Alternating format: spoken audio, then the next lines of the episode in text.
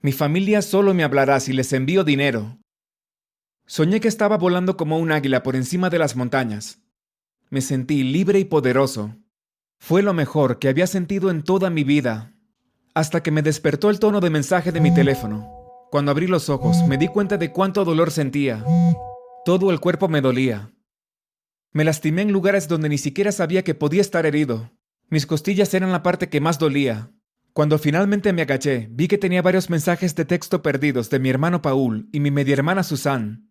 Prácticamente podía escuchar sus voces en mi cabeza mientras leía. Vi primero el de mi hermano mayor Paul. Oye, bolsa de petardos. No olvides poner el dinero en nuestras cuentas hoy a las 5 pm. Mi padre casi explotó de ira cuando el depósito entró a las 5 y 15 pm el mes pasado. Paul era el hijo favorito y primogénito.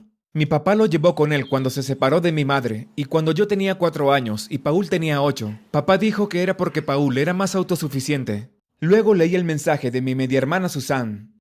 Papá quería hacerte saber que cancelará la fiesta si te atreves a llegar tarde otra vez. Escuché su voz condescendiente mientras leía. Para ser justos, ella le habla a todos de esa manera, excepto a papá. Esa vez llegué tarde, cuando estaba atrapado bajo tierra en el metro gracias a un tonto buscapleitos entusiasta. Ah, genial. Pensé mientras salía lentamente de la cama y me dirigía a la ducha. Al pasar mi cara por el espejo, noté lo golpeada que estaba, pero no le di una segunda mirada. El agua caliente se sintió increíble. Tenía 11 años cuando mi madre falleció repentinamente. Sin otra familia, mi padre y su nueva esposa tuvieron que llevarme con ellos. Me dieron una pequeña habitación en el sótano y una lista de mi parte de los quehaceres del hogar. Más allá de eso, tuve que arreglármela solo. Tenía que vivir con mi hermano y mis dos medio hermanos, Susan, la mayor, el hijo del medio Paul, que es aproximadamente cuatro años mayor que yo, y Lina, la bebé que acaba de cumplir 17. El hecho de que Susan era un año mayor que mi hermanastro Rick nunca fue algo que ignoré. Obtuve un trabajo cuando tenía 14 años y ahorré hasta haber juntado lo suficiente como para mudarme. Justo cuando salía de su casa por última vez, me enseñaron una factura. Eso no es una broma. Mi familia quería que yo les pagara de vuelta por todo. Desde lo que debía por el alquiler atrasado, el tiempo que mi padre y mi madrastra me ayudaron con mi tarea, hasta lo que les debía a mis hermanos mayores por vigilarme cuando mis padres estaban fuera. Incluso mis hermanastros menores me dieron una factura por la cantidad de atención que ya no recibían de nuestros padres desde que yo me mudé. Mi madrastra lo dejó muy claro cuando me mudé. Nunca olvidaré su mensaje. A menos que pague cada centavo que debo, todos me darán la espalda para siempre. Después de vestirme y estar listo para irme a trabajar, escuché un golpe en la puerta de mi departamento. ¡Wow, Wyatt! De verdad te ves como una mierda.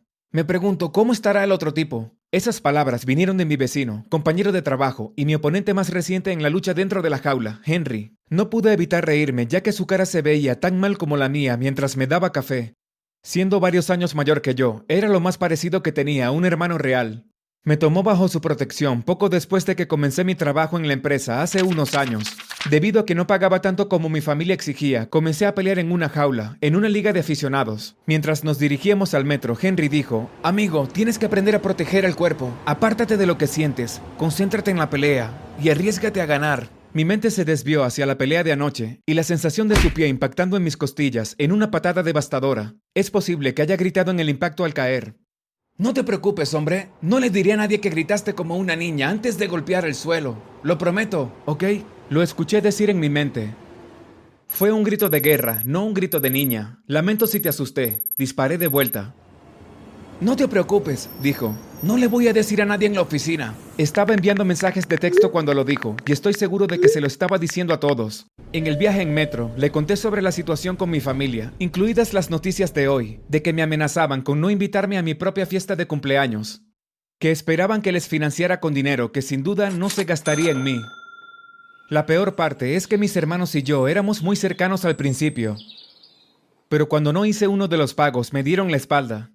Casi no podía creer las palabras que salían de mi propia boca. Escuchó pacientemente entre las paradas del metro. En su franqueza habitual, me dio un consejo sabio.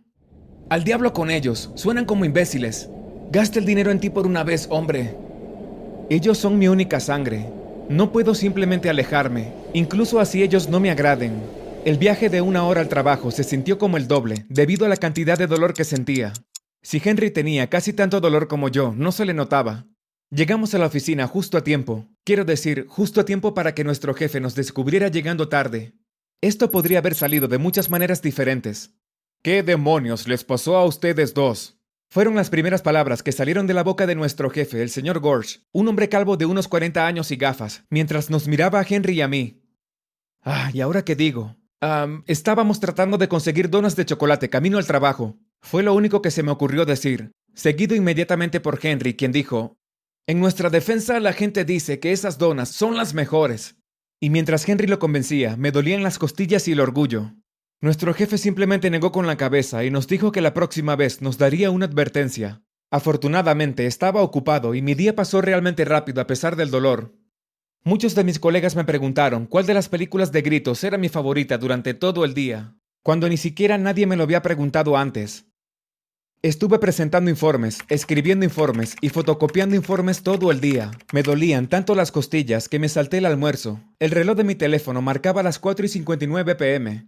Vi los segundos correr en el reloj junto a mi escritorio, no solo esperando a que terminara mi jornada laboral, créanme, me aseguré de que todo el dinero fuera transferido exactamente un segundo antes de que fueran las 5 de la tarde. Mi propia victoria silenciosa. En cuestión de segundos recibí un mensaje de Lina, con una foto de un pastel de chocolate y un mensaje que decía, espero verte pronto. Reviré los ojos antes de dirigirme a la puerta de la oficina donde Henry ya me estaba esperando. Mientras iba uno de mis compañeros de trabajo me dio una palmada en la espalda y me dijo, Cuidado pregonero, cuando pasó por mi lado. Me detuve por un segundo y luego seguí moviéndome. Hola, Henry, ¿le dijiste a alguien en la oficina sobre mi grito de guerra?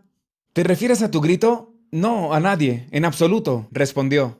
Como si fuera una señal, Brenda, increíblemente hermosa, la chica de mis sueños que trabajaba en nuestra oficina, pasó junto a nosotros y dijo, Buenas noches, Wyatt. Buenas noches, Brenda. No hagas que las chicas griten demasiado. Me volví hacia Henry.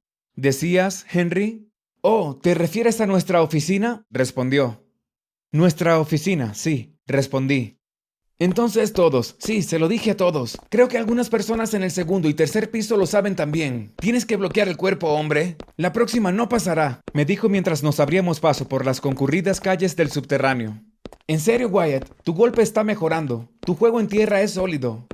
Tu principal debilidad es que te olvidas de la defensa. Cuanto mejor sea la defensa, tendrás más oportunidad de ganar, dijo Henry.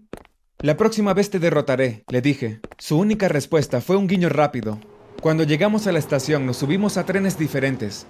Tomé algunos autobuses y pasó una hora antes de que finalmente estuviera en la casa familiar en las afueras de la ciudad. Había sido una casa bonita, que había tenido mejores días.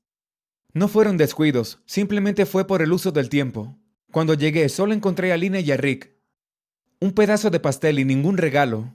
Lina estaba demasiado ocupada hablando por videollamada con su novio de Canadá para darme más que un Hola, feliz cumpleaños, adiós. Luego de que ella me abrió la puerta, encontré a Rick en el patio recostado en una silla de jardín, con una bebida en la mano. Hola, lo llamé mientras entraba al patio. Hola, cumpleañero, me dijo levantando la cabeza. Bienvenido a tu fiesta de cumpleaños. Tenía una sonrisa burlona en su rostro que solo quería eliminar. Menuda fiesta, ¿eh? ¿Dónde están todos? Envié el dinero a tiempo. Oh, no, lo sé, dijo. Seguramente acaban de irse. Con eso me quiso decir que mi madrastra y mi padre se fueron de viaje a las Bahamas durante una semana esa misma mañana. Paul estaba en casa de su novia y Susan, bueno, dejé de prestarle atención en cuanto la mencionó, porque no me importa dónde demonios esté, para ser honesto contigo. Pensé en irme por un segundo, pensé en patear el trasero de mi hermano mayor, incluso con el dolor que sentía, como si me hubiese caído un edificio. En vez de eso me senté en el jardín cerca de Rick y saqué una bebida de su refrigerador. Levantó la cabeza y me dijo, son 10 dólares, hermano. Solo lo miré por un largo segundo antes de que finalmente se diera. Está bien, pero solo porque es tu maldito cumpleaños. Pero solo tendrás una. Tengo que racionarlas hasta que mañana vaya a la tienda. Abrí mi bebida y miré al cielo. Nos sentamos en silencio por un minuto. Mi mente vagó. De repente, Rick y yo estábamos en el ring enfrentándonos el uno con el otro. Lanzó un golpe en mi cara pero falló, luego otro también falló. Fue a lanzar un tercero, pero lo atrapé en la barbilla con un puñetazo. Estaba machucado, y había estrellas reales flotando alrededor de su cabeza. Levantó las manos para defender su rostro, pero le di una patada en las costillas con la pierna izquierda. Todo su cuerpo se movió hacia un lado cuando lo golpeé. Mi sueño se rompió con la voz de Henry. Hola, Tierra Wyatt, el llorón. Dije que cuánto tiempo más te vas a quedar. La verdad no lo sé. ¿No tienes que levantarte temprano para ir a trabajar? Se burló de mí. Tenía razón en hacerlo. Mi trabajo y mis heridas pagaban por este estilo de vida. Tomé un largo sorbo de mi bebida. Sabes, Rick, nunca quise que fuéramos enemigos. Eres la única familia real que tengo. No tenía elección en cómo funcionaban las cosas, solo desearía que pudiéramos ser una familia normal. Su respuesta llegó en forma de un fuerte eructo. Dejé mi bebida y me dirigí a la parada del autobús, pensando en mi viaje de varias horas a casa. Mientras esperaba el autobús, saqué mi teléfono y le escribí un mensaje a Henry. ¿Qué dice si pasamos el fin de semana en Las Vegas el próximo mes? Casi al instante recibí una respuesta de él diciendo solo una palabra. Finalmente. Esta supuesta excusa de familia ya no vale la pena ni un solo día más. Lo que ellos no sabían era el plan que yo había armado. Cogí mi teléfono y llamé a mi banco. Hola, me gustaría denunciar un fraude en mi cuenta. Varias transacciones. Por supuesto, señor, como cliente de Platino, le devolveremos a su cuenta cualquier dinero que haya sido robado por fraude. Ahora, ¿dice que usted es un luchador de jaula? Sí, dije con una sonrisa, mientras pensaba en la nueva vida que iba a vivir. Sí, y también vivo en Las Vegas. Esto simplemente va a ser súper genial.